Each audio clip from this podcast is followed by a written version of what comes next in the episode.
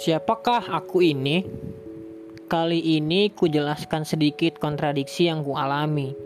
Saat itu, tak sengaja dan tak terjadwal pula aku bertemu dengannya. Dia adalah persona yang utuh, ia cantik, menarik, ciamik, seleranya baik, tubuhnya semampai, dan otaknya lebih cerdas dibandingkan wanita lain. Tapi itu menurutku, sifatnya, hal-hal baik buruknya, tidak perlu dianalisis lagi, sudah jelas bahwa ialah yang sejatinya menarik hatiku kuat-kuat bagai magnet ampuh melampaui logika. Kemudian, Seiring berjalannya waktu, kami terbentuk menjadi satu kesatuan yang juga tanpa kesengajaan.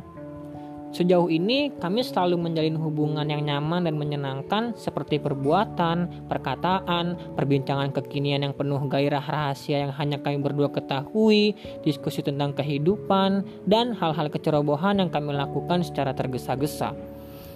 Kami ini bagai dua biduk yang diikat dengan tambang.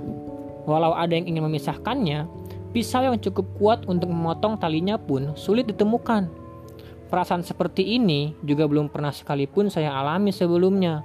Oleh karena itu saya jadi gelisah. Seandainya kasih sayang saya terus-menerus mendalam, kemudian dihantar batu besar, apa gerangan jadinya diri saya? Kalimat-kalimat ini diadaptasi dari buku yang ditulis oleh Haruki Murakami yang berjudul Lelaki-lelaki tanpa perempuan.